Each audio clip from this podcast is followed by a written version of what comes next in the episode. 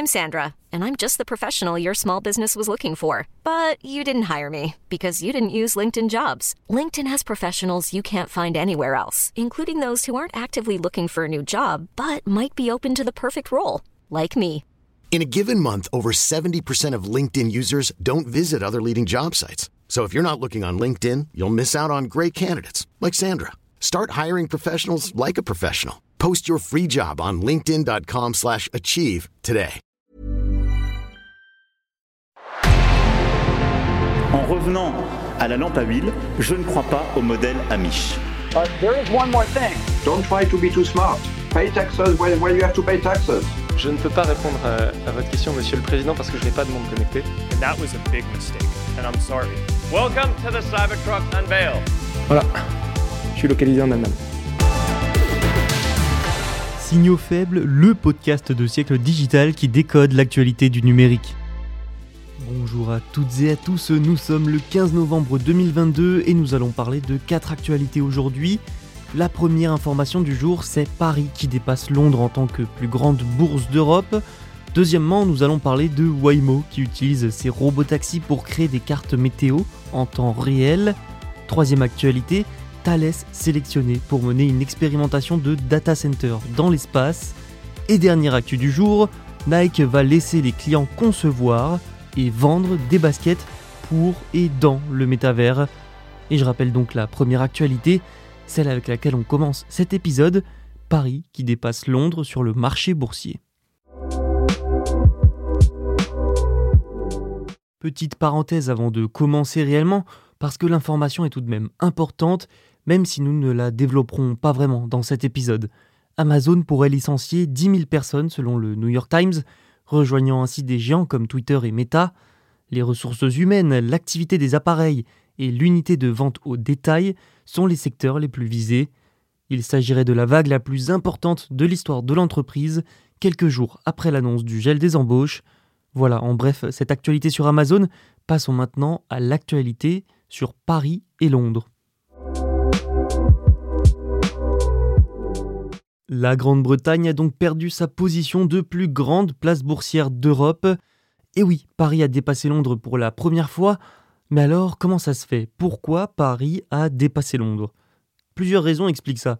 Déjà, le Premier ministre britannique Rishi Sunak se prépare à annoncer des dizaines de milliards de dollars de hausse d'impôts et de réduction des dépenses publiques. Du coup, de grosses inquiétudes concernant la croissance sont apparues, ce qui a négativement impacté le marché britannique.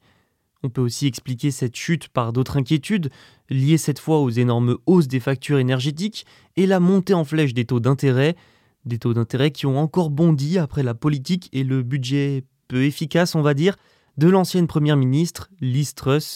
Ce mini-budget avait notamment effrayé les investisseurs à cause de l'annonce d'une série de réductions d'impôts non financées. Après quatre semaines de mandat à Liz Truss, les marchés boursiers et obligataires britanniques avaient perdu, tenez-vous bien, près de 500 milliards de dollars d'après Bloomberg. Enfin, à la liste des raisons qui expliqueraient cette chute britannique, je pourrais aussi citer la dépréciation de la livre sterling, le Brexit aussi, sans oublier la pandémie évidemment et la guerre en Ukraine. Tout cela a entraîné une baisse des investissements, de la croissance et de la confiance des investisseurs. Enfin, selon Michael Saunders, économiste membre du comité de la Banque d'Angleterre, sans le Brexit, je le cite, nous ne parlerions probablement pas d'un budget d'austérité cette semaine. Voilà donc une liste non exhaustive hein, des raisons pouvant expliquer que Paris est passé devant Londres lundi. La capitale française avait alors une valeur de marché de 2823 milliards de dollars contre 2821 pour Londres, donc un écart d'à peine 1,5 milliard de dollars. hein. Il faut dire que les actions françaises étaient soutenues par l'optimisme concernant la demande de produits de luxe en réponse au léger assouplissement par la Chine des restrictions de Covid-19. Bref, c'est en tout cas un signe de plus de la mauvaise santé de l'économie britannique. Direction les États-Unis maintenant avec Waymo, la filiale de Google, qui utilise ses taxis autonomes pour créer des cartes météo en temps réel. L'entreprise a révélé que ses derniers réseaux de capteurs de voitures créent des cartes météorologiques en temps réel. Le but Améliorer les services de transport à Phoenix et à San Francisco. Les voitures mesurent concrètement les gouttes de pluie sur les vitres pour détecter l'intensité des conditions, comme par exemple la densité du brouillard ou la densité de la pluie. Cette technologie donne à Waymo des données beaucoup plus précises apparemment que celles qu'elle obtient des stations météorologiques, des radars ou des satellites classiques. Le taxi peut ainsi suivre le brouillard côtier quand il roule vers l'intérieur des terres, ou bien la bruine. Un radar manquerait très probablement de mesurer tout ça, et il y a plusieurs avantages pratiques à collecter ces données météo. Waymo les utilise déjà pour améliorer les capacités de son intelligence artificielle qui rend la voiture autonome. Elle devient plus efficace lorsque le temps est mauvais, par exemple. Ces données devraient aussi permettre à Waymo de mieux comprendre les limites de ses véhicules et de fixer ensuite des objectifs plus élevés. Enfin, cette technologie aide aussi Waymo à mieux servir les passagers venant à un moment et à un endroit précis et donne des mises à jour de livraison plus précises. Cette technologie répondrait donc aux principaux manquements, aux principaux défauts des cartes et des applications météo actuelles. Dans des villes comme San Francisco, où le temps peut changer très rapidement d'un quartier à l'autre, ces nouveautés sont sans doute bienvenues, en tout cas c'est ce qu'on imagine, mais dans des villes où le climat est plutôt hivernal, où il y aura beaucoup de neige, pas sûr sûr que cette technologie soit toujours aussi efficace, mais surtout ça permettrait à Waymo et à ses concurrents de passer un obstacle. Actuellement, les taxis autonomes ne sont pas autorisés à rouler sous de fortes pluies ou en cas de fort brouillard. L'un des fers de lance industriels français, Thales, a annoncé le 14 novembre que Thales Alenia Space a été retenu par la Commission européenne pour mener une expérimentation sur des data centers dans l'espace. Thales Alenia Space, c'est une société qui lie Thales à la société italienne Leonardo, spécialisée dans l'aéronautique et le spatial. Et plus concrètement, la société va mener en fait une étude de faisabilité sur l'installation des data centers donc dans l'espace. Cette étude est intitulée Ascend pour Advanced Space Cloud for European Net Zero Emission and Data Sovereignty. Oui, c'est long. Ce projet regroupe plusieurs partenaires européens comme Orange, Ariane Group, Thales, Airbus ou encore Packard Enterprise Belgium. Et quel est son objectif à cette étude?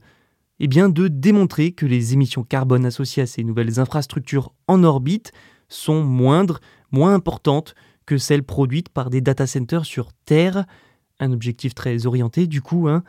Ces data centers spatiaux seront alimentés par des centrales solaires de plusieurs centaines de mégawatts. Ils devraient aider l'Union européenne à atteindre son objectif de neutralité carbone en 2050. Le communiqué sur la scène précise aussi que, je cite, Limiter l'impact énergétique et environnemental des data centers permettrait d'envisager des investissements importants dans le cadre du Green Deal européen et justifierait le développement d'un lanceur vert, lourd et réutilisable. Pour vous donner une idée de l'impact environnemental actuel des data centers, en France, ils représentent jusqu'à 20% de l'impact environnemental du numérique. L'autre objectif de Thales Aliena Space, c'est aussi de prouver qu'il est possible de déployer ces data centers et de les faire fonctionner à distance grâce à des technologies d'opération robotisées en orbite. Nous verrons des premiers résultats lors de la première mission européenne de démonstration qui doit avoir lieu d'ici 2026. On termine cet épisode en parlant basket. La dernière nouveauté de Nike est un métavers et il se nomme Swoosh. C'est une plateforme de Web3 où les gens pourront acheter des produits virtuels. C'est donc essentiellement une marketplace, une place de marché. Swoosh, c'est surtout un espace expérimental. Les inscriptions seront ouvertes dès le 18 novembre. L'objectif de cette plateforme, c'est d'abord de créer une communauté. Pour ça, les membres se verront par exemple proposer des défis. La première collection virtuelle de Nike comprendra chaussures, vêtements et accessoires. Elle sera donc lancée sur Swoosh en janvier 2023 et sera façonné par des activités comme le vote interactif. Oui, les membres de ce monde virtuel pourront voter, mais aussi collectionner puis échanger ces produits. Pour rendre tout ça possible, la plateforme utilisera non pas des crypto-monnaies, mais de l'argent liquide. Alors là, vous vous dites peut-être que finalement ce n'est pas du Web3. Eh bien en fait si, puisque toutes les transactions seront enregistrées sur la chaîne Polygon. Le but est aussi de rendre les vêtements de swoosh interopérables pour pouvoir les utiliser sur des avatars dans d'autres métavers. Après un premier monde Nikeland sur Roblox, Nike continue donc d'investir sur le métavers alors que le concept peine à décoller et à se démocratiser. Surtout en lançant Swoosh, Nike crée son propre monde virtuel qui n'aura peut-être pas besoin de dépendre d'autres plateformes. Et Nikeland pourrait être intégré à Swoosh. Nike rejoint ainsi Gucci, Ralph Lauren ou encore Givenchy qui proposent déjà des ventes de produits numériques. Selon Bloomberg, le marché des métavers pourrait atteindre 783,3 milliards de dollars en 2024 contre 478,7 milliards en 2020. Les produits virtuels comme des vêtements joueront sans aucun doute un grand rôle dans ces résultats.